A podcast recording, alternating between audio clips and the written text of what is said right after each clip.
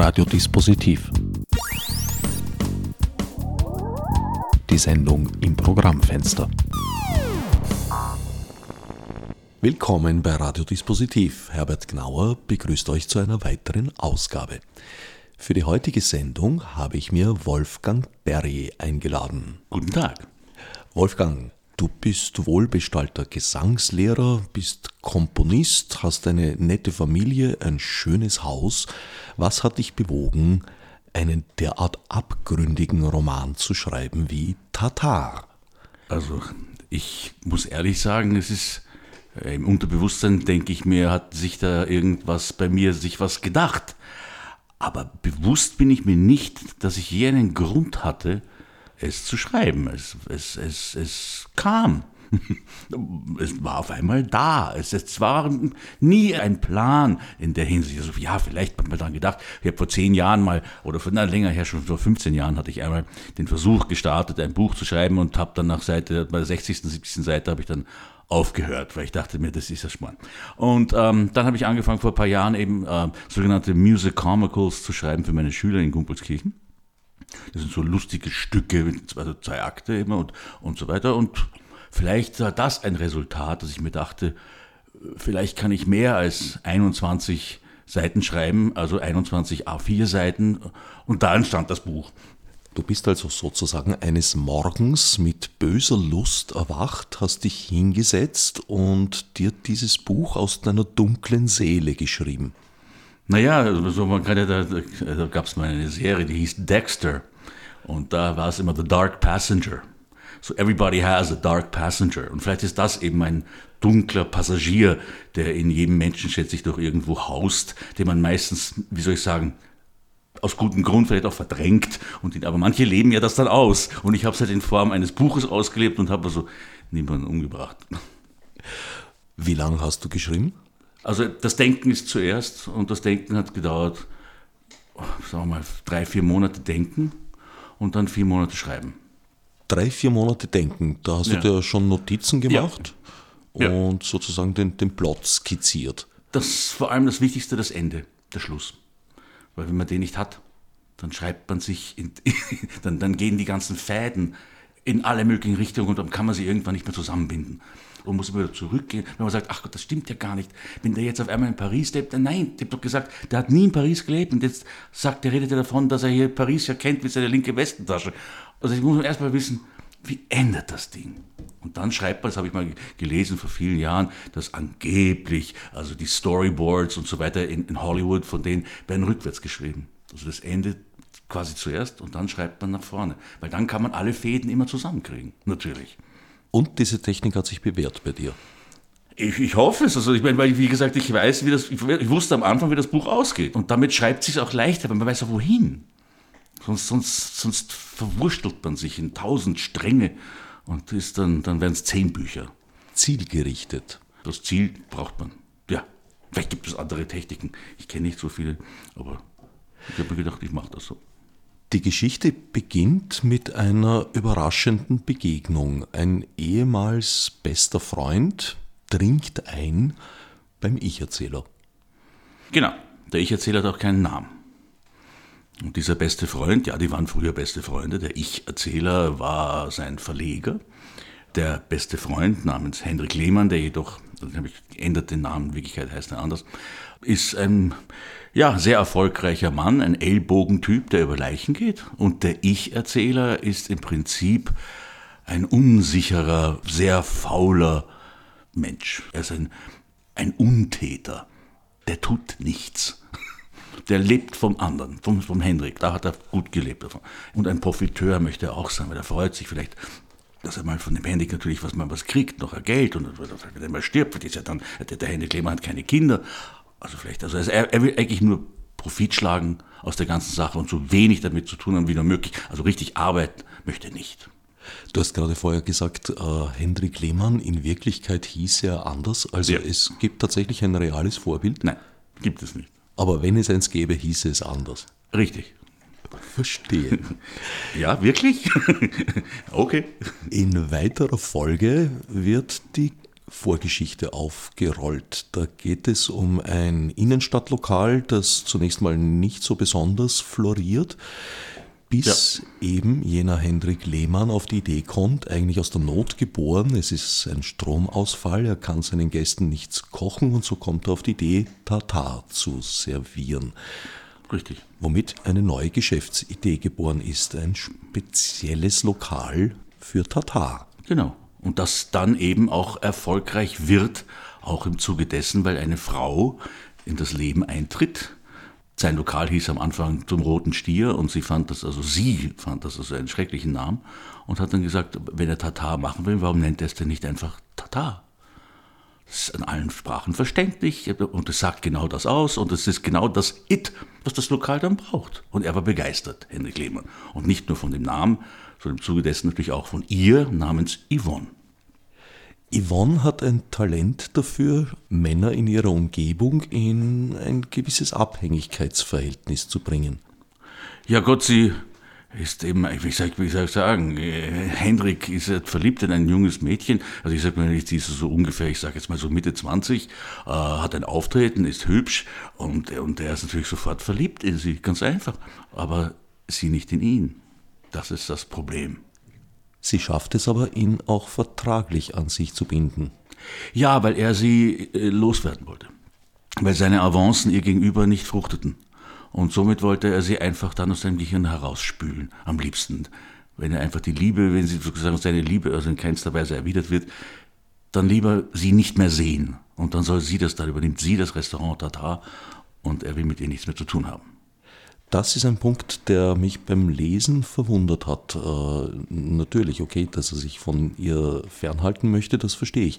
Aber wieso bindet er sie dann vertraglich an sich und bindet sie auch so ein, dass sie an seinen weiteren Geschäften teilhaben kann? Weil daran entzündet sich ja dann die eigentliche Geschichte. Er will sie nicht haben, aber natürlich möchte er sie haben. Das ist das Problem. Er will sie offiziell, er versucht sie nicht zu haben. Er versucht sie in keinster Form weiter zu begehren. Aber natürlich ist seine Begierde damit nicht zu Ende. Und deswegen hat er ja auch ein Lokal, er macht ein eigenes Lokal auf, mit einem, auch wieder mit Tatar, aber total to go, so ein, also eine Bistroartige Sache, wo man auch das Tatar mitnehmen kann oder bei Stehtischen schnell mal was isst, zu Mittag oder so. Und das hat er dann im Endeffekt dieses Lokal quasi vis-à-vis -vis von seinem alten Lokal. Also ganz lässt er sie nicht in Ruhe. Das funktioniert soweit auch ganz gut, vor allem weil das eine, das Bistro, ein Mittagslokal ist und das andere am das Abend. Total genau. ein Abendlokal. Somit geht man sich ein bisschen aus dem Weg. Aber mehr kann ich jetzt dazu nicht sagen. Das geht gut bis zu dem Punkt, an dem sie dann auf die Idee kommt, eben ihren Anteil an dem Bistro das er zu einer internationalen Kette ausbauen möchte, ja. einzufordern und eben jener Ich-Erzähler beauftragt wird von Hendrik, die Sache zu schlichten. Ja, sie verlangt ja nur einen Bruchteil eigentlich von dem, was ihr zustehen würde. Und das möchte dann eben Hendrik haben, dass der Ich-Erzähler zu ihr geht und das eben für ihn regelt, weil er hat keine Lust mit ihr zu reden, sie zu sehen, er will sie nicht. Und er sagt natürlich auch dem Ich-Erzähler, dass er selbstverständlich keinen Cent gibt. Weil der Ich-Erzähler aber sich auch in die Yvonne verliebt hat zu diesem Zeitpunkt, denkt er sich, na gut, dann tue ich so, als ob er es zahlt. In Wirklichkeit bin ich es. Und ich gebe, Summe sind 70.000 Euro. Diese 70.000 Euro zahle ich, eben Yvonne. Sie soll aber glauben, es kommt natürlich vom Henrik. Womit die Sache natürlich keinesfalls erledigt ist, sondern eigentlich das Verhängnis erst so richtig seinen Lauf nimmt. Ja, weil es ist diese Lüge im Raum und äh, er wird dann auch noch, ich will ja nicht so viel verraten von dem Buch, ähm, also weil das er wird dann auch noch erpressbar. Und dann wird das alles immer schlimmer, sozusagen. Also es wird immer schlimmer. Also unter dem Motto, das Gegenteil von gut ist gut gemeint. Für mich ist die Geschichte so, dass ein Täter wie ein, nennen wir jetzt wieder mal Untäter, beide genauso Schuld haben können an gewissen Sachen. Der eine, der nur zusieht und der andere, der wirklich was tut. Beide können gleich schuldig sein. Das ist eigentlich so die, die tiefere Idee. Ein Untäter. Ein Untäter. Ein Untäter wie ein Täter sind im Prinzip beide gleich. Was ist ein Untäter? Der zusieht und nichts dagegen tut. Das ist der Untäter. Ich habe nichts gemacht. Ja, wenn jeder an sich denkt, ist an alle gedacht. Also, also ein bisschen der, der, der geborene ja, Untäter. Es gibt diese Untätermenschen, die gibt es wirklich. Es gibt die Täter auch, die sind in der Zeitung. Die Untäter nicht. Du meinst, die sind oft genug die wahren Verursacher von Schäden. Ja, sie sind nicht unschuldig. Wer es genauer wissen will, sei auf das Buch verwiesen. Erschienen in der Edition Vabene, ein Verlag, der bislang ja nicht für Belletristik bekannt war. Also meine Frau hat den Verlag gefunden, weil äh, letztes Jahr hatte ich, äh, Ende Juni, habe ich mir erst die linke Rippe Nummer 10 gebrochen und zehn Tage später den rechten Knöchel. Und somit war dieser schöne heiße Sommer für mich ein besonders schöner und heißer Sommer, weil ich lag ausschließlich im Bett, hatte einen Gips, Rollstuhl, jeden Freitag mit der Rettung ins Spital, um zu schauen, ob das auch gut zusammenwächst, weil es war ein ganz glatter Bruch, somit keine Operation. Der Arzt hat zwar immer wieder gesagt, na hoffentlich wächst es auch zusammen und hoffentlich verschiebt es nicht, das müssen wir operieren. Und das, so ging der ganze Sommer. Und ich lag ja meistens im Bett herum. Und so hat meine Frau so herumgegangen und sie da, 350 Meter Luftlinie, wo wir wohnen, ist halt dieser Verlag. Und meine Frau kommt nach Hause und sagt, du, ich habe einen Verlag gefunden, der ist da unten gleich. Sag ich, ach so. Sagt sie, na, schick doch mal hin. Und dann habe ich das getan da hat der Verleger gesagt, Herr Perez, Sie wohnen so nah, warum kommen Sie nicht auf ein Glas Wein vorbei und warum schicken Sie mir das mit der Post? Habe ich gesagt, nein, ich wollte den offiziellen Weg gehen, außerdem habe ich nicht gewusst, dass ich ein Glas Wein kriege. Und naja, und dann, hat, dann haben wir eben geredet und so das Ganze gemacht und dann habe ich, äh, wann war das? Anfang Januar, glaube ich, Anfang Januar habe ich den Vertrag dann unterschrieben und jetzt das Buch seit, also quasi eigentlich jetzt erhältlich erst ab April, also seit diesem Monat. Und es steht demnächst eine große Präsentation ins Haus. Ja, äh, also groß, schauen wir mal, wie groß. Auf jeden Fall, es ist am 12. Mai, Donnerstag, der 12. Mai um 19 Uhr, beim Doblinger in der Dorotheagasse im ersten Bezirk in Wien. Und da gibt es einen Barocksaal. Und dort findet es statt. Und da lese ich auch ein bisschen was. Weil, weil, es ist ja nicht jedermanns Sache, das Lesen. Deswegen ist das Fernsehen ja wesentlich erfolgreicher. Aber so lese ich so 20, 25 Minuten, lese ich was vor. Und wenn man das Buch gekauft hat, könnte man theoretisch sogar sagen, die Seite von da bis da brauche ich gar nicht mehr lesen. Die kenne ich ja, der hat er mir eh erzählt. Also damit muss man nicht mehr so viel lesen, wenn man es kauft. Würdest du uns auch einen kurzen Abschnitt lesen? Ja, Moment. Im Gedenken an die Menschen, aus denen der Tod sein Leben schöpft. Dies ist mein verzweifeltes Bekenntnis, das ich Ihnen bei noch vollem Bewusstsein schreibe. Halten Sie mich nicht für rücksichtslos, wenn ich Ihnen mein Serum injiziere und Sie mit meinen Qualen anstecke, um mit Ihrer Hilfe endgültig meine Wut zu besänftigen und meine Trauer zu vollenden, um von hier Abschied zu nehmen. Haben Sie Mitleid mit einem gequälten Menschen, der unter dem Ansturm seiner Gedanken leidet, der seinen Schädel zum Bersten bringt und Ruhe sucht. Bedenken Sie, da sie sehr bald mein lebendiges Vermächtnis in sich tragen werden, dass dies ein Teil ihrer Erinnerung, ein Teil ihres Lebens werden wird. Essen Sie Rohsfleisch? Ich mochte Tatar bis zu jenen Stunden, in denen ich diese ungeheuerliche, für mich unerträgliche Erinnerung wegen Henrik Lehmann durchleben musste. Aus persönlichen Gründen habe ich seinen Namen geändert. Ich werde seine schreckliche Tat nie vergessen. Ich trage sein Vermächtnis in mir, welches mit jeder Minute wacher wird, in meinen Schläfen pocht und langsam, wie eine parasitische Wespe von innen seinen Wirt, meinen Verstand aufzufressen droht. Der Abend. Langsam versank die Sonne hinter der alten Eiche vor meinem Haus. Mit ihren letzten Strahlen verwandelte sie das grelle Tageslicht in friedvolle, goldorange Töne, während die stetig länger werdenden Schattenarme die kommende Nacht vorbereiteten. Die Nacht, die mein Leben für immer verändern würde. Ich stand auf der Terrasse, ließ mich von der Stimmung wie in einem Boot auf einem stillen Teich sanft tragen und hörte dem leisen Rauschen der Blätter zu. Der Abendwind hüllte mich in eine Decke von Ebenmäßigkeit, wie ich sie nie wieder erleben sollte. Meine Gedanken wurden träge und schwer, und so sank ich mit ihnen einen Zustand der Entgrenzung, des Verschmelzens mit dem Augenblick. Nach einiger Zeit verschwanden die Himmelsfarben aus der Dämmerung, und die sternenklare Nacht legte ihre glitzernde Finsternis über mich. Da es kühl wurde, ging ich zurück ins Haus und schloss die Schiebetüren meines Wohnzimmers. Plötzlich wurde mir die Stille zu laut. Ich spürte eine Erregung, die in mir emporkroch, wie eine Vorahnung, die man nicht deuten, nicht erklären kann. Etwas würde geschehen, etwas Furchtbares. Meine Unruhe wurde stärker. Ich begann im Zimmer auf und ab zu gehen und sah auf die Pendeluhr neben dem Schreibtisch.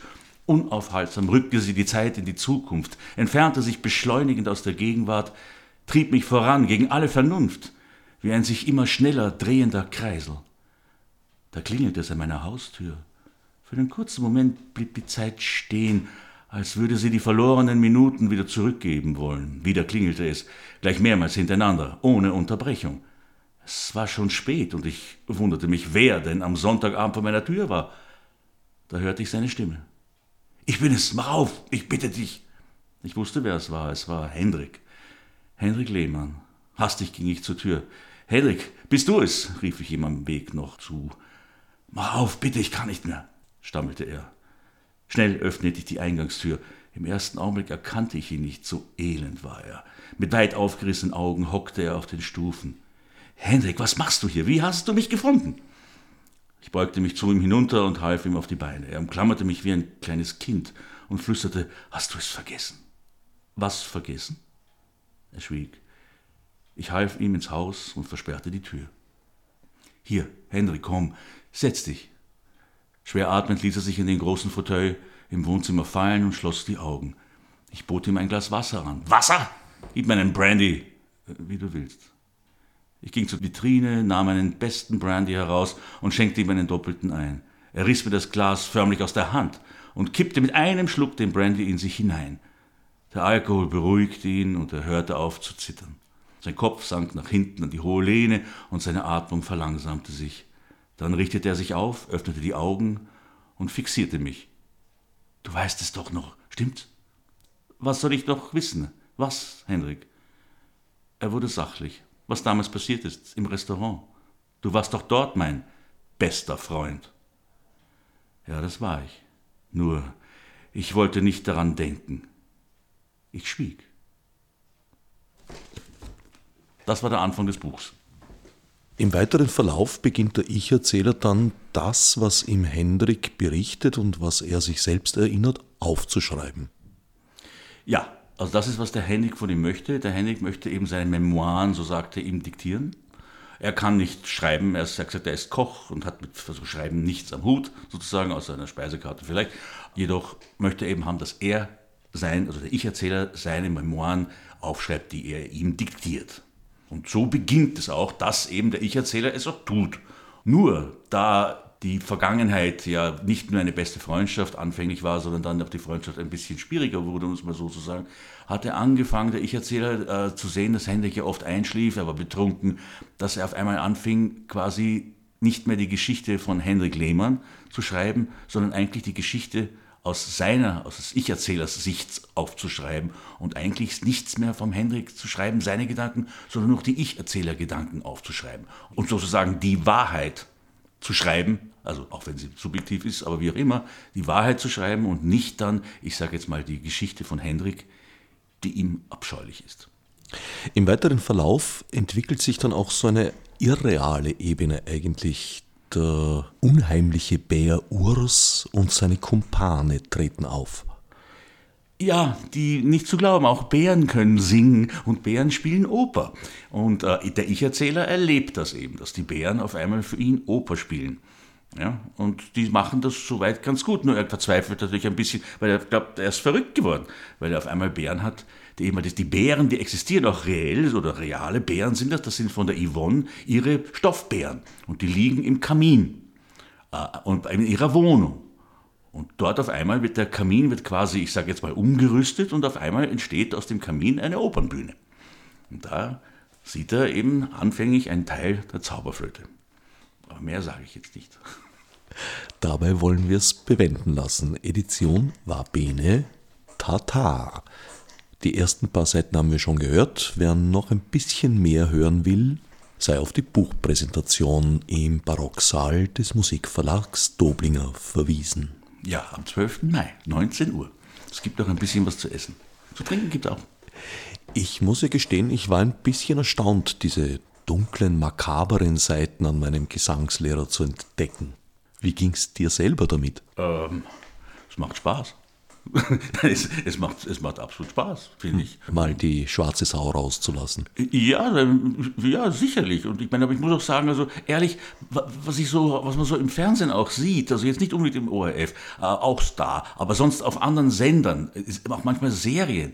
Also was da gezeigt wird noch dazu. Weil hier ist es doch, man liest es, die Fantasie muss einem das Bild ja vorgaukeln. Aber auch im Fernsehen sehe ich das Bild und sehe, was Grausames passiert mit den tollsten Effekten, ja. Also, ja, da bin ich in guter Gesellschaft. Also da bin ich nicht der Schlimmste der Schlimmen. Also nein, nein, gar nicht. Da bin ich eher noch fast schon mal sagen, ein bisschen harmlos. Aber es ist nicht oft so, dass die Bilder im Kopf, die beim Leser, bei der Leserin entstehen, die weitaus eindrücklicheren sind als Bilder, die wirklich gezeigt werden? Ja, natürlich, weil gezeigte Bilder, die kann man ja eigentlich nur konsumieren. Aber die anderen muss ich mir selbst, die muss ich ja selbst was tun. Ich muss ja arbeiten, ich muss ja kreativ sein. Ich muss was tun, um die Bilder aus einem Buch mir, also ich muss sie erzeugen. Das Konsumieren ist ja eigentlich langweilig im Fernsehen. Also man setzt sich einfach hin und schaut was an. No. Aber ich finde, das, das ist spannend. Ich, ich, muss, ich gebe zu, ich, ich lese nur Sachbücher. Ich lese keine Romane. Ich lese nur Sachbücher. Das interessiert mir viele Sachbücher gelesen, aber Romane lese ich nie. Wenn du keine Romane liest, dich das Genre also gar nicht so interessiert, wie bist du dann auf die Idee gekommen, einen zu schreiben? Weiß ich nicht. Es ist so, ich habe an der Universität für Musik und Darstellende Kunst ja auch im Fach Musical habe ich ja unterrichtet, also, also Gesang eben, also Interpretation und, und so weiter äh, und Technik natürlich. Ich bin kein Musical-Fan. Ich habe ein Musical, das mir gut gefällt. Das ist Anna Tefka, Fiddle on the Roof. Das ist das einzige Musical, das ich, wo ich, wie gesagt, das hat eine tolle Story, das hat tolle Musik, das ist wirklich ein Musical. Aber Sachen wie Mamma Mia und, und, und äh, ich habe mir sehr viele Musicals angesehen in New York. Immer bis zur Pause. Ich, wirklich, kein Witz. In der Pause bin ich meistens gegangen. Also auch bei Sachen, wo ich sagen würde, was, das ist aber Les Miserables. Zweiten Akt kenne ich nicht. Bei vielen Musicals. On Your Toes, Chess, ich weiß nicht, also bin ich immer in der Pause raus, weil ich, weil ich fand den Gesangsstil nicht schön. Weil ich habe immer das Gefühl gehabt, die plärren mich einfach nur so an. Diese, diese, diese typische Musical-Stimme fand ich einfach unästhetisch. Ich habe Rockstimmen, finde ich cool und Klassikgesang-Stimmen, aber, aber dieses, diese komische Art, man so, so breit hinein, äh, das hat mir nie gut gefallen. Und ich habe auf der Uni eine andere, meiner Ansicht nach, eine Schöngesang, eine etwas mehr Schöngesangtechnik gelehrt und nicht, wie kann man am breitesten plären. Das hat mir nie gefallen. In der Tat ist auch aus meiner Sicht Musical ein Genre, das ich ganz lustig finde, selber zu singen, aber eigentlich zum Anhören interessiert es mich auch nicht. Nein, ich, ich, ich bin auch kein Fußballfan, aber in der Schule war, mein, war ich in, der, in, unserer Mannschaft. Wir haben gespielt Turniere in Europa und ich war rechts außen Sturm. Aber Fußball interessiert mich überhaupt nicht. Die WM, ja, wenn man so lustige Paarungen gibt, England, Deutschland, oder wenn man sagt, ha, aber, aber sonst Fußball, keine Ahnung, ich kenne gerade den Alaba. Sonst weiß ich überhaupt nicht, wie die alle heißen. Keine Ahnung. Aber Fußball spielen hat mir Spaß gemacht. Tennis, aber jetzt spiele ich jetzt seit Jahren nicht mehr. Habe ich auch mein ganzes Leben Tennis gespielt. Aber so richtig, Wimbledon hat mich interessiert bei Roland Garros. Aber sonst kein Interesse. Also vielleicht ist es oft so, dass man Sachen gerne macht, aber eigentlich interessiert man sich nicht dafür. Ich weiß nicht. Hm. Also selber machen kann lustig sein, während eigentlich das Ganze für einen selber ich habe ja zwei Musicals komponiert, die liefen ja in Deutschland.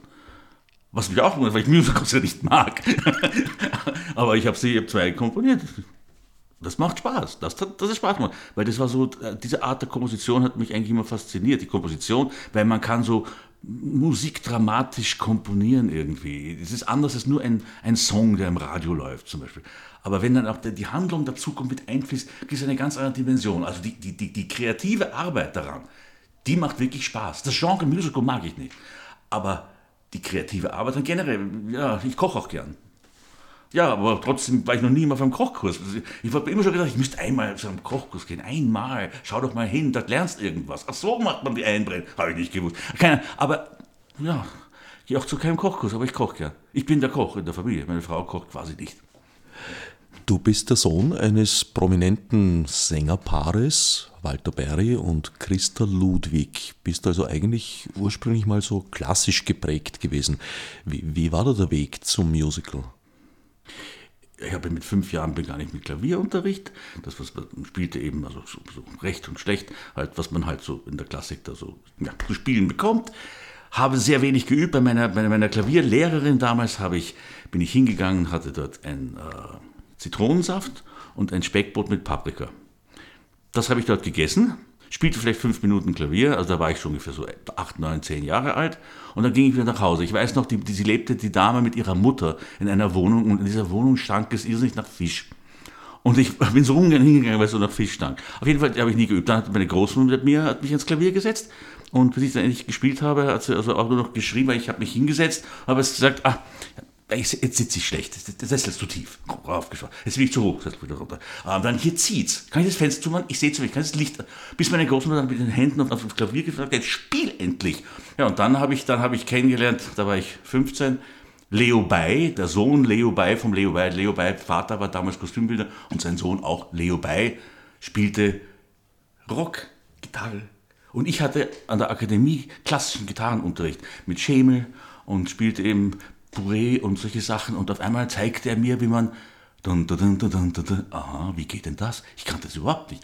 Und da war es natürlich geschehen. Also mit 15, ja, Rock, Band, da war es natürlich vorbei mit Klassik und da wollte ich auch natürlich nicht klassischer Sänger werden. Habe ich dann zwar studiert, klassische Gesangsausbildung gemacht, aber ich wollte eigentlich nie ein klassischer Sänger sein, weil ich kenne den Beruf von meinen Eltern und weiß auch, wie der Beruf hinter der Bühne aussieht. Und wenn man das von, also von, Kindheit mitbekommt, dass dieser Beruf auch ziemliche Abgründe dahinter hat und die Nervosität. Und ich, ich weiß auch bei meinem Vater einmal, ich war in der Garderobe, also ich war in der Vorstellung, kam in die Garderobe in der Staatsoper nachher und mein Vater hat sich gerade angefangen abzuschminken und er gesagt, und, wie war's? Sag ich, schön war's, toll war's, wunderbar. Sagt er, das Ganze in drei Tagen schon wieder. Und dann vor der Bühne, um die Nervosität wegzukriegen und so weiter. Und das alle drei, vier Tage. Das ist Hochleistungssport. Konstant. Und wenn man mal ein Level erreicht hat, dann muss man ja auch dort oben bleiben. Und ich habe das gesehen, das ist, das ist, das ist eine Knochenarbeit. Und da ich auch nie wirklich Sänger, klassischer Sänger werden wollte, habe ich mir auch gedacht, warum tue ich mir das an, wenn ich es gar nicht mal wirklich werden will? Ich habe meine Mutter mal gefragt, ich gesagt, was glaubst du, wenn ich gesagt kann ich damit eine Karriere machen? Hat meine Mutter gesagt, keine Ahnung.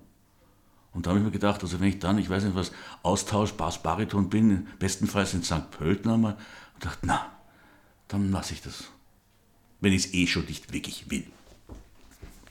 Ein Beruf, der seither auch nicht einfacher geworden ist. Schwerer, glaube ich sogar noch. Die Konkurrenz ist, glaube ich, noch größer geworden. Vor allem, es kam dazu, das ist natürlich eine Erscheinung eigentlich der Generation deiner Eltern, die Aufnahmen. Weil früher, wenn du sagst St. Pölten, ja, wenn dort irgendwer gesungen hat in St. Pölten, ja, dann war er halt der Tenor, der Bariton oder was weiß ich was in St. Ja. Pölten. Heute muss er mit den Aufnahmen konkurrieren können und damit mit den Besten seines, ihres Fachs. International. Es war ja auch damals nicht so international. Aber jetzt ist die ganze Welt auf einem Finger. So macht man und der Sänger kommt wohin, wo er, wo er ganz egal woher kommt und singt hier oder dort. Also das hat sich alles groß, also sehr geändert. Und ich habe auch schon gelesen, auch die Budgets sind manchmal schwach geworden. Äh, viele Sachen dann manchmal. Ich habe bei, beim, beim, auf eins mal gehört, äh, ein Streichquartett oder irgend sowas, die gesagt haben, dass sie äh, für viele Proben, es werden immer weniger Proben angesetzt, weil die Proben Geld kosten. Und somit wird immer weniger geprobt, weil die Budgets kleiner sind. Habe ich mich auch gewundert, aber ja, haben die gesagt, ja, sie haben jetzt weniger Proben. Weil niemand zahlt die Proben, man probt einfach weniger vielleicht ein Grund für den Aufschwung des Improvisierens. In der Klasse?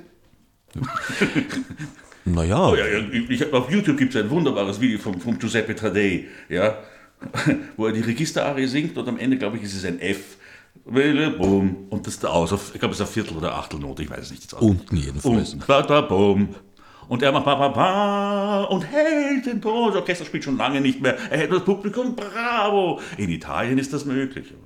Ist auch bei Hier, uns möglich. Also er würde sich trauen, eine Note falsch zu singen, beziehungsweise zu lang oder zu kurz. Oper ist ja auch Zirkus und ich kann mich gut erinnern an den Tenor Francesco Bonisoli, ja. der berühmt war für sein sicheres hohes C und ich glaube, es war eine dieser Vorstellungen äh, mit Karajan, als er wieder zurückgekehrt war nach Wien.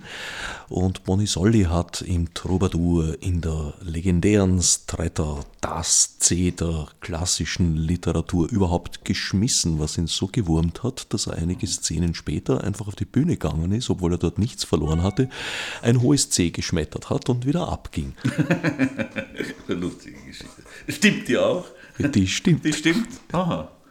Ja, kann passieren. Hat sich so zugetragen in der Wiener Staatsoper in den 70er Jahren. Aha, wusste ich nicht.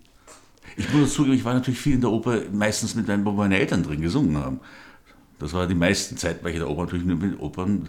Ich kenne deswegen manche Opern gar nicht, weil wenn da keine Partie drin war für meine Mutter oder meinen Vater, dann kenne ich diese Oper nicht. Und meine, meine Mutter hat selbst gesagt, dass sie erst war sie schon ziemlich, also Ende, Ende 20 oder so, hat sie einmal gesagt, dass sie immer, sie ist immer nur quasi in die Oper gekommen, hat nur ihre Szene. Und dass ich einmal gesagt, jetzt muss ich doch mal überhaupt die Ouvertüre mal anhören von der Oper. Und ich gesagt, diese Oper hat sie gesungen schon 30 Mal, aber die Ouvertüre hat sie noch nie gehört. naja, weil man ja manchmal so richtig so nur seinen Part lernt und der Rest nicht. Sänger sind vielleicht auch eben keine Musiker. Vielleicht ist es das.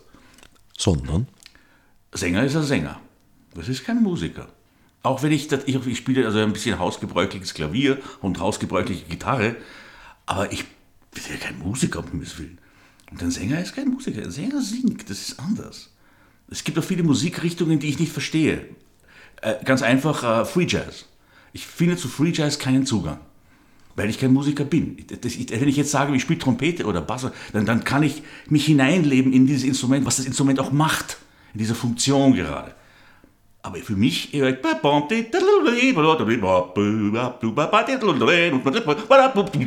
das höre ich. Klang ja nicht so schlecht. Ja, ja, aber trotzdem, es ist nicht Free Jazz, es ist Geblödele. aber deshalb denke ich mir, als Sänger hat man da manchmal nicht den Zugang. Das müsstest du ja nicht draufschreiben, dass es Geblödel ist. Manchmal ist Geblödel vielleicht die beste Kunst. Wer oder was ist dann ein Musiker? Ein Musiker ist ein Mensch hat einst mal, der sein Instrument beherrscht. Und zwischen den Zeilen auch eben beherrschend und zwischen den Zeilen spielen können. Das ist für mich ein Musiker, der wirklich, wo man sagt, eben nicht nur die Technik, die ist uninteressant. Wenn man Technik hört, ist es schlecht. Technik ist einfach da. Und dann, und man hört keine Technik mehr. Das ist furchtbar. Bei Sängern, wenn man hört, was der technisch jetzt arbeitet, jetzt setzt er den Ton an, jetzt macht er Technik, das, das, ist, das, das, das ist für zu Hause. Und dass ich denke, ein Musiker ist für mich der eben äh, Steve Vai, der Gitarrist. Stevie Vai. Der ist für mich einer, würde ich sagen, mein Lieblingsgitarrist, weil der hat eine Technik, die ist grandios und er spielt mit einem Gefühl. Es ist einfach alles da. Er kann, er beherrscht sein Instrument. Das ist fantastisch, wenn man sein Instrument beherrscht. Das muss, das bin ich ein Musiker, das bin ich ein Musiker, nein, ich. Weil ich mit meinem stümperhaften Klavier gespielt und Gitarren gespielt habe, uiuiui, es könnte besser sein. Allerdings hast du dich dann in Musikrichtungen bewegt, wo, sage ich jetzt einmal, die Virtuosität des Instrumentalisten, der Instrumentalistin nicht so eine große Rolle spielt wie die Ausstrahlung und Gestaltung im Rock zum Beispiel. Naja, ja, das stimmt nicht ganz. Die, die, also ich sage jetzt mal, früher in den 80er Jahren hieß es ja hier noch, wie kriegt man einen Gitarristen dazu, leise zu spielen? Man legt ihm Noten hin. Das hat sich geändert. Also das war wirklich so. Weil früher wirklich jeder, jeder eine Gitarre tragen konnte, hat sie auch gespielt. Also das hat sich sehr geändert. Also ich meine, auch die Qualität, auch, auch speziell in Österreich, hat sich vehement verbessert. Dafür sind die Plattformen, die es mal gab, fallen halt weg. Ich meine, es gibt halt keinen wirklich jetzt mehr Plattenlabels, die einen aufnehmen, wie eine Produktion bezahlen. Das gibt es ja quasi nicht mehr.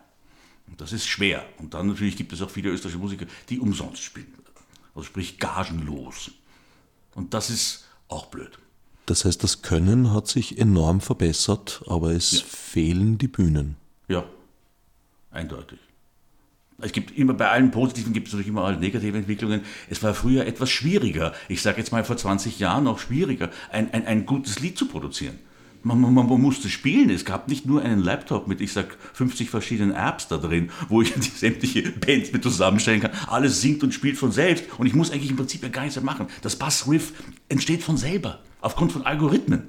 Also das ist natürlich heutzutage einfacher. Ich kann, ich kann eine Aufnahme, ich kann eine, eine fertige Produktion im Wohnzimmer bei mir irgendwie machen. Das geht.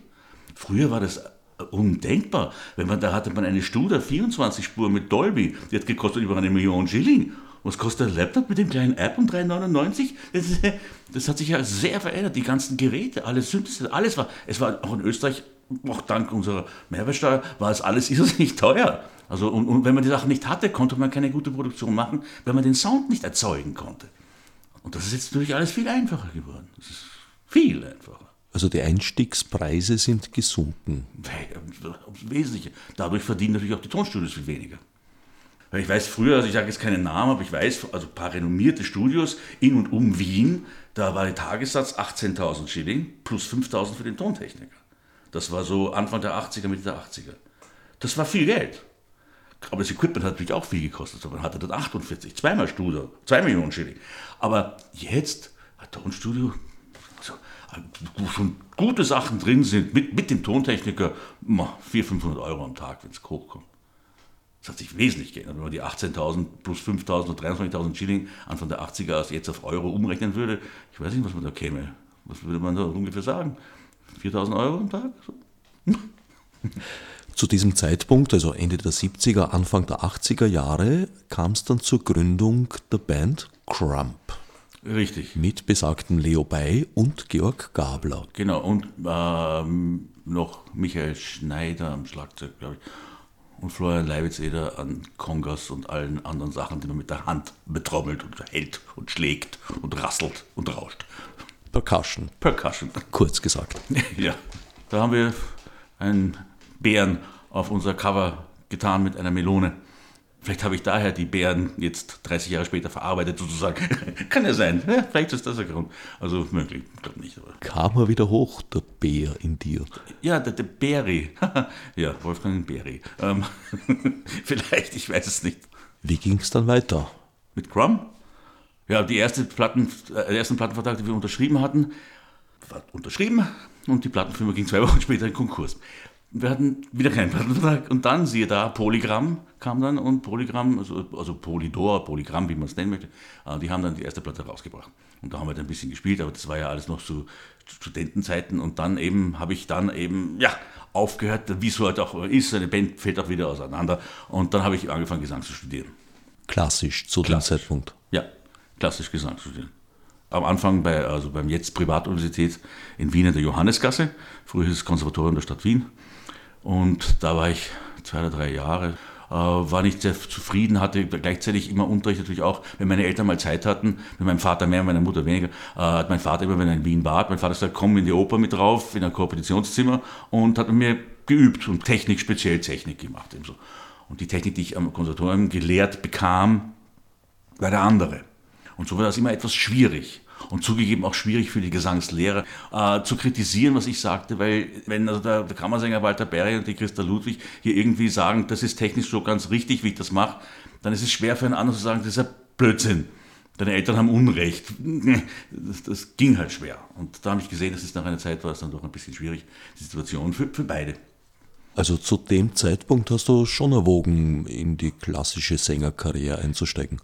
Jein, ich wollte nur, ich, ich, wollte es lernen. Ich wollte wissen, wie man singt. Ich wollte es einfach wissen. Und meine Eltern haben auch gesagt, du hast eine schöne Stimme. Und ich gesagt, aha. Und du sagst, dann lernst du doch einmal. Ich, okay, ich lern's. Und dann bin ich nachher jetzt bei meiner Großmutter gelernt, weil sie, meine Großmutter, Eugenie Ludwig, hat meine Mutter ja ausgebildet, komplett. Meine Mutter war nie auf, einer, auf einem Konservatorium oder auf einer Uni. Und da habe ich meiner Großmutter eben das großteils die Gesangsausbildung fertig gemacht beziehungsweise eben immer wieder, wenn mein Vater oder meine Mutter Zeit hatten und mit einer kleinen Unterstützung der Eltern, aber da war wenig da. Also eigentlich die Regelmäßigkeit und mein Glück mit dem Gesangslehrer, den ich pro Tag zwei bis drei Stunden jeden Tag, weil der Gesangslehrer quasi ja, vor Ort ist und muss ich noch nicht bezahlen, dann kann man zwei, drei Stunden ja pro Tag betreutes Singen, also kann man das ja machen. Und natürlich geht das dann auch viel schneller als wenn man sagt, ich mache alle 14 Tage mal oder alle oder auch, wo ich unterrichte, 50 Minuten pro Woche mit den ganzen Ferien, äh, ist natürlich, wenn man jeden Tag zwei, drei Stunden singen kann. Also richtig, nicht alleine üben, nicht weiß, mache ich das richtig oder mache ich es falsch, sondern ich habe gleich einen Lehrer, der sagt, das ist falsch, das ist richtig, jetzt mach das so. Da geht das natürlich ganz schnell. Ja. Du hast aber auch Rock, Pop und eben Musical gesungen. Wo kam das her? Hast du da auch Unterricht genommen? Nein, ich, hatte, nein, ich habe ich hab das gesungen mit meiner ausgebildeten Stimme. Also ich habe nie gesungen, dass es so klingt wie ein Opernsänger, gar nicht. Aber ich habe halt gewusst, ich, ich singe mit Stütze, Ich singe mit, mit einer Fokussierung, ich versuche so technisch gut zu singen wie möglich, dass ich nicht heiser werde, was einem trotzdem dann nicht gelingt, wenn man dann auf der Bühne steht und dann macht man eben und dann singt man ungefähr, ich war bei 30 hohe A's, ist man nachher, ich weiß, ich kam einmal von der Bühne runter, haben wir gespielt, äh, vor der Tina Turner im Graz-Liebenau-Stadion und ich kam von der Bühne runter und, gesagt, und der, der kam nicht mehr raus als das, es war aus. Auch trotz Technik, wenn man einfach dann einfach brüllt, man brüllt mal.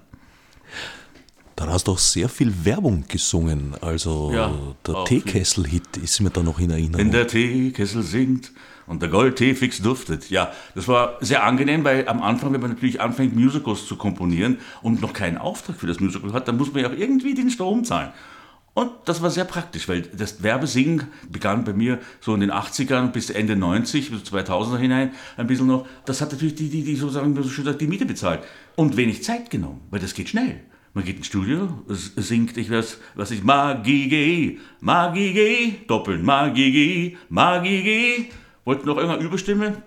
Nein, fertig. Wie wäre die Überstimme gewesen? Magi, Magi, Magi, Magi. Das waren die drei. Aber egal, aber, aber man war schnell fertig. Und das hat dann natürlich toll, weil ich war mitten im Komponieren zu Hause. Dann kriegt man den Anruf, könntest du um drei kurz Magi singen kommen? Okay. Und ich wusste, ich bin ja spätestens um vier wieder zu Hause und kann weiterarbeiten. Und das war sehr, sehr praktisch an der Werbung. Sehr praktisch. Aber, aber die Jingles, das, die gesungenen Werbungen haben sich ja großteils aufgehört. Sie sind jetzt nicht in. Es werden sehr wenige gesungen. Und, und zwar zeitlang so zehn Jahre, wo was, es wurde alles gesungen. Und das war praktisch. Das, das hat eben das ermöglicht, weil man musste erstmal was anbieten. Und dann habe ich eben die Zeit gefunden, eben solche Sachen zu machen, auch Song Contest Lieder zu komponieren, wird ja auch nicht bezahlt vorher.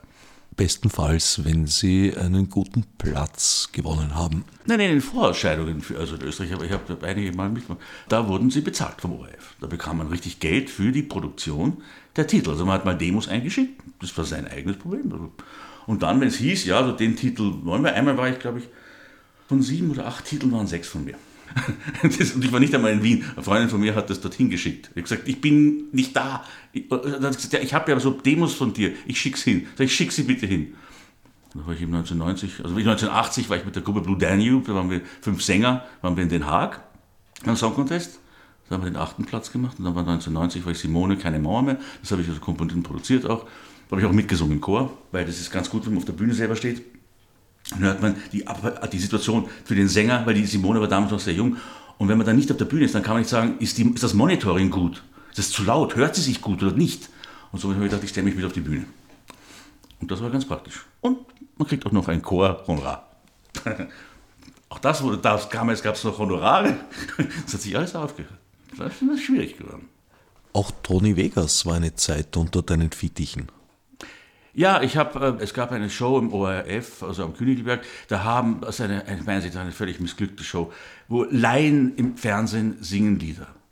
Und ich hatte einen Zahntechniker, der hat irgendein Lied gesungen und wollte mich als, als, als seinen Vocal Coach oder irgendwas haben dazu. Und dann war eben auf einmal kam irgendwie, das war entweder der, der, der, der Star des Abends oder irgendein ein Profi oder wie auch immer, das war der Tony Vegas. Und da habe ich den gesehen und da dachte ich, bumm, der hat eine Stimme, ein kompletter Profi, der ist gut. Und da habe ich mit ihm geredet und ihn gefragt, ob er Interesse hätte, mit mir zusammenzuarbeiten, dass ich mal ein Lied für ihn produziere und schreibe und so weiter. Da habe ich gesagt, ja gerne. Und so kamen wir zusammen. Bei der österreichischen Ausscheidung dann den zweiten Platz gemacht, weil Thomas Forstner äh, hat das Lied gewonnen von ihm, Venedig im Regen, mit dem er dann äh, null Punkte erreichte beim Song Contest. Aber hier hat er gewonnen. Und da gab es eben eine, auch eine Unterschriftensituation, dass die, der Fanclub viel, wenn mehr Unterschriften und so weiter und Anrufe, auch TED und so weiter kommen, dann fährt er. Der Tony Vegas hatte keinen Fanclub, der Thomas Forstner aber schon. Und wir wurden dann Zweiter. Von der Fachjury hat, waren wir Nummer eins, aber beim Publikum eben waren wir Nummer zwei. Und somit haben wir nicht gewonnen. Und dann blieb er da. Und dann haben wir gesagt, okay, wir schauen weiter, was können wir machen? Und dann musste ich zum Bundesheer. Ich war ein Spätberufener, aber doch. Und so war ich beim Bundesheer und dann hat der Tony Vegas mir einmal so mehr Minder hatte unsere Zusammenarbeit gekündigt per Telefonanruf eines Abends im Oktober, glaube ich, war es, ich bin im Oktober eingerückt, im Oktober oder November, wo er gesagt hat, ja, ich, ich habe ja keine Zeit mit ihm was zu tun, ich bin ja beim Heer. Und er muss mit ihm arbeiten, der Zeit für ihn hat. Und ich hab, bin ja jetzt nicht da, sozusagen, noch die nächsten sechs, sieben Monate. Ja, das war dann das Ende von Toni Vegas. Aber er war einmal sehr nett. Er kam mit seinem Cousin, weil meine Frau Geburtstag hatte. Es klingelt da morgen, ich mache die Tür auf. Er steht mit zwei Gitarren, sein Cousin und er stehen mit zwei Gitarren und haben meiner Frau ein Geburtstagsständchen gesungen. Das war sehr nett.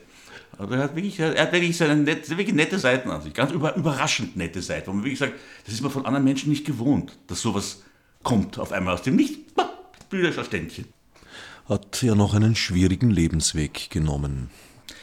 Ja, das stimmt. Tut mir auch leid für ihn, weil er hat solche Chancen. Ich habe auch damals mit ihm gesagt, wenn man beim Song Contest ist, wenn man zum Song Contest war, ist damals gefahren mit einem Lied von Dieter Bohlen. Und ich habe gesagt, Toni, pass auf, du bist ein Quereinsteiger. Jetzt auf einmal bist du auf der Titelseite von der Kronenzeitung. Ganz Österreich kennt dich.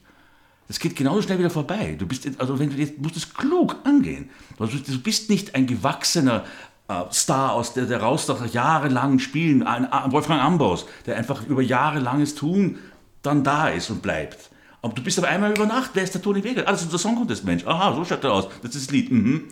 So, ja, wenn dann nicht irgendwie, wenn es nicht klug weitergemacht wird. Ich war aus einer Hochzeit in, in, in Marchfeld, da die Blaskapelle. Und der Bürgermeister kam und bekam ein lebendiges Schwein geschenkt. Es war die, die, die, die, die, ich sag mal, die, die österreichische Haute Volée hat sich dort herum. Der Tony Vegas war, als ob jetzt hier, ich weiß nicht was, Sean Connery, Michael Jackson. So war der. Also wirklich. Und was er dann halt gemacht hat, den Rest, den kennen wir ja, wenn man sich dafür interessiert. Äh. Schade. Allerdings ist Ambros auch eher über Nacht mit seinem Hofer dann plötzlich da gewesen. Ja, sicher, man hat dann plötzlich einmal ein Lied, aber trotzdem, man, man, man spielt, man ist der Wolfgang Ambros. Ich bin der Wolfgang Ambros und spiele dort und spiele dort und spiele dort und spiele und spiele und spiele und dann, und dann habe ich einen Hit. Aber Tony Vegas hat vorher gesungen in, in Nachtclubs. Er war, er war der, äh, wie heißt der? What's New, Pussycat, wow, wow, Tom Jones. Er war der Tom Jones-Imitator beim Rudi Carell. Und Tom Jones hat er super nachgemacht, wirklich. Aber daher kam er. Wie bist du dann zum Komponieren gekommen? Das habe ich immer schon gemacht. Wenn man, halt wenn man also den Drang hat, da irgendwas zu machen, dann setzt man sich halt mal ins Klavier und, und fängt mal an. Ja. Und dann wird das besser und länger, so länger man halt dran arbeitet. Und dann war es auf einmal da und hat mir auch immer Spaß gemacht. Ich habe mich auch entschieden, weil ich weiß, ich, hab, ich, war, ich war ja einige Jahre bei Ralf Siegel in München, als Komponist eben auch. Und habe mir eingebildet, ich brauche ein schönes Auto. Und habe mir ein schönes Auto gekauft. Und ein halbes Jahr später sah ich auf einmal ein, dass, Moment einmal, ein schönes Auto macht mich, bringt mich nicht voran, ja, im Verkehr, aber sonst nicht. Ich brauche Instrumente, ich brauche ein kleines Studio, ich kann selbst nichts tun, außer schnell Auto fahren. Und dann habe ich gedacht, Wolfgang, verkauft das Auto, bin, bin umgestiegen auf einen VW Golf, einen gebrauchten, und habe mir für den Rest des Geldes Musikinstrumente gekauft. Und das war eigentlich so der Grundstein, dass ich gelegt habe für mein eigenes, dann im Endeffekt mein eigenes kleines Studio, bei den ganzen Keyboards, das ganze Zeug, was man halt so hat dann, um zu komponieren zu können auch und so weiter. Und mit dem Singen dazu als Vorteil, das erste Musical, das ich geschrieben habe, das Gespenst von Canterbury, das habe ich komplett alle Rollen gesungen, alle Rollen gesprochen und die ganze Musik gemacht. Alle Chöre gesungen, alles. Die haben geprobt mit meiner Kassette, mit mir drauf. Das war ich das ganze Stück chronologisch komplett drauf gehabt. Auf der ganzen, das ganze Ding. Man konnte das Musical anhören, als Hörspiel, mit sämtlichen Stimmen. Und das war natürlich sehr praktisch. Sie haben sich jetzt nicht gefreut darüber. Die Arbeit sich anzutun, auch alle Chöre zu singen, hm, will ich vielleicht nicht mehr tun. Aber die haben sich gefreut, weil die konnten proben mit dem, mit dem kompletten Ding und mussten nicht immer mit, mit Klavier, sondern sie hatten die ganzen Nummern auch. Gibt es diese historische Aufnahme noch? Nein, ich habe sie nicht. Nein, ich habe nur ein paar Lieder noch. Es ist vieles, es ist vieles auf DAT-Kassetten. Also ich hatte noch zwei DAT-Rekorder. Beide fressen Bänder und ich habe sie auf den Recyclinghof, zum Recyclinghof gebracht, weil sie fraßen mir die Bänder weg. Ein Freund von mir hatte auch noch zwei. Beide fraßen die Bänder weg. Dann habe ich im Internet geschaut, es gibt manche noch gebraucht zu kaufen, auch eben 20 Jahre alte Geräte und älter für ein paar hundert Euro, aber ohne Garantie, dass sie funktionieren. Somit werde ich, glaube ich, nie wieder ein Medium finden, um diese, ich weiß nicht wie viele, 200 Watt-Kassetten oder mehr abzuspielen. Diese historische Gesamteinspielung des Canterville Ghost ist also auf ewig verloren von einem bösartigen DAT-Rekorder gefressen. Der DAT gibt's, der DAT nimmt's. Ja, so kann man das sagen. Ja, das ist das fliegende Spaghetti-Monster, genau. Also so ungefähr, ja, wenn man dran glaubt. Mit dem Komponieren hast du inzwischen allerdings auch aufgehört. Weshalb? Ähm, irgendwann kommt man darauf, dass man dafür, für, ich sag mal, Musik, die ja letztendlich auch natürlich für den Markt komponiert wird, für das Marktverständnis, für die Generation, die diese Musik auch konsumiert. Und irgendwann kommt man drauf, also bin ich drauf gekommen, manche Freunde von mir jetzt auch, manche später, äh, jedes Ding hat seine Zeit, Rosenkavalier. Und somit kam ich drauf, jetzt bin ich zu alt. Ich, ganz einfach gesagt, ich empfinde die Musik, die jetzt gehört wird. Ich kann die Viertel-Bass-Jump zum Beispiel nicht mehr ertragen. Es gibt ja kaum ein Lied ohne alle. Ja, ich bin, ich, ich, ich will die Musik nur nachmachen können, was sehr schlecht ist. Warum soll ich sowas tun? Erstens Selbstverleugnung, zweitens mal behinke ich dann so und so immer nach. Also ich könnte keinen Trend jetzt irgendwie setzen oder gar nicht. Und somit habe ich mir gedacht, nein, ich, ich habe kein Verständnis für diese Musik mehr. Ich, ich kann sie nicht mehr ganz verstehen. Sie, sie gefällt mir auch. Es gibt manche Songs, die gefallen mir sehr gut. Manche. Aber so dieses Gängige, was ich, Energy, wenn ich da anhöre, länger als, also ich weiß nicht, fünf Minuten halte ich den Sender nicht aus. Dann bin ich weg. Also ich, ich, bitte, ich bin ja meistens ein stiller Autofahrer. Ich ich habe meistens, also 90 Prozent keine Musik an, gar nichts. Bestenfalls interessieren mich Diskussionen, das, das interessiere ich. Hörbücher habe ich entdeckt. Schöne, gut gemachte Hörbücher ist eine tolle Geschichte. Da hat man auch wieder Bilder im Kopf. Das ist eine schöne Sache, Hörbücher. Aber nicht, wenn der Autor alles selber liest.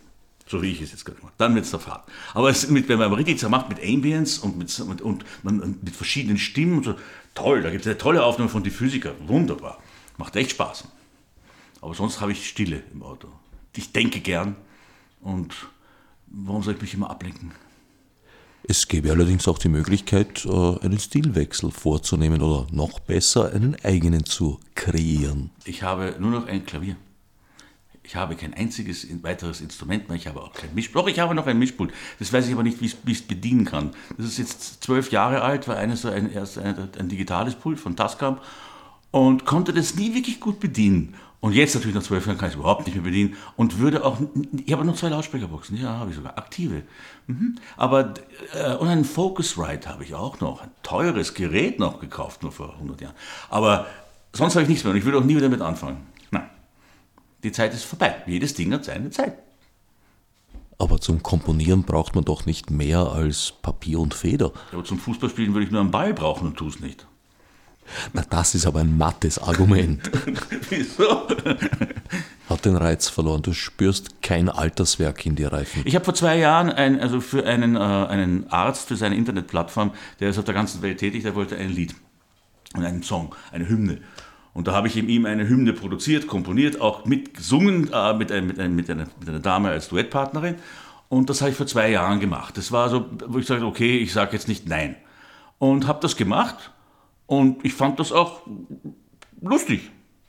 Aber ich hatte nicht das Bedürfnis zu sagen, ich brauche jetzt wieder ein Studio. Na, vielleicht gibt es doch noch Hoffnung. Auch Verdi hat lange Zeit sich zurückgezogen und trat dann erst wieder an die Öffentlichkeit. Allerdings hat er meines Wissens die ganze Zeit über seine Kompositionsübungen gemacht und täglich eine kleine Fuge in sein Notizbuch komponiert. Ich kann keine Fuge komponieren. Ja, dann lern's doch. ich will mit Musik nichts mehr zu tun haben. ich habe keinen Drang des Komponierens. Ich, ich rauche auch seit einem Jahr jetzt fast nichts mehr.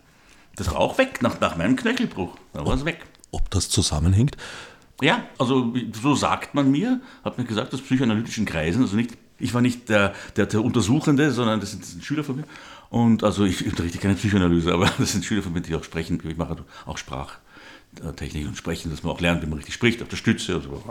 Und die haben mir gesagt, dass wenn manchmal sowas auch für einen Traumatisches passiert, dass gewisse Suchtsituationen oder Begierden oder wie sich verschieben in der Wertigkeit. Und ich habe nach dem Knöchelbruch am nächsten Tag, ich habe keine Zigarette mehr geraucht. Es, es, war weg. Und ich habe gern geraucht. Und es ist weg. Das ist ganz komisch. Auch, hab, auch wenn einer bei mir raucht, lasse ich ihn rauchen. Ich bin so nett, ich sage, bitte kannst du mit dem. Ich rieche halt jetzt nur. Sofort, wenn einer geraucht hat. Also die Nase ist da etwas, wie soll ich sagen, sensibilisierter geworden dagegenüber. Auch ich riech sofort, ah, hier raucht irgendwer. Dann sage ich, auch wenn eine Jacke irgendwo liegt. Das ist das Einzige, aber, aber es stört mich nicht. Es ist jetzt so. Also was verlässt einen eben. Es ist wie die Sucht des Komponierens. Du hast sie aber gehabt, die Sucht des Komponierens. Ja. Aber sie ist nicht mehr da. Wie das Rauchen ist auch weg. Ist die neue Sucht das Schreiben?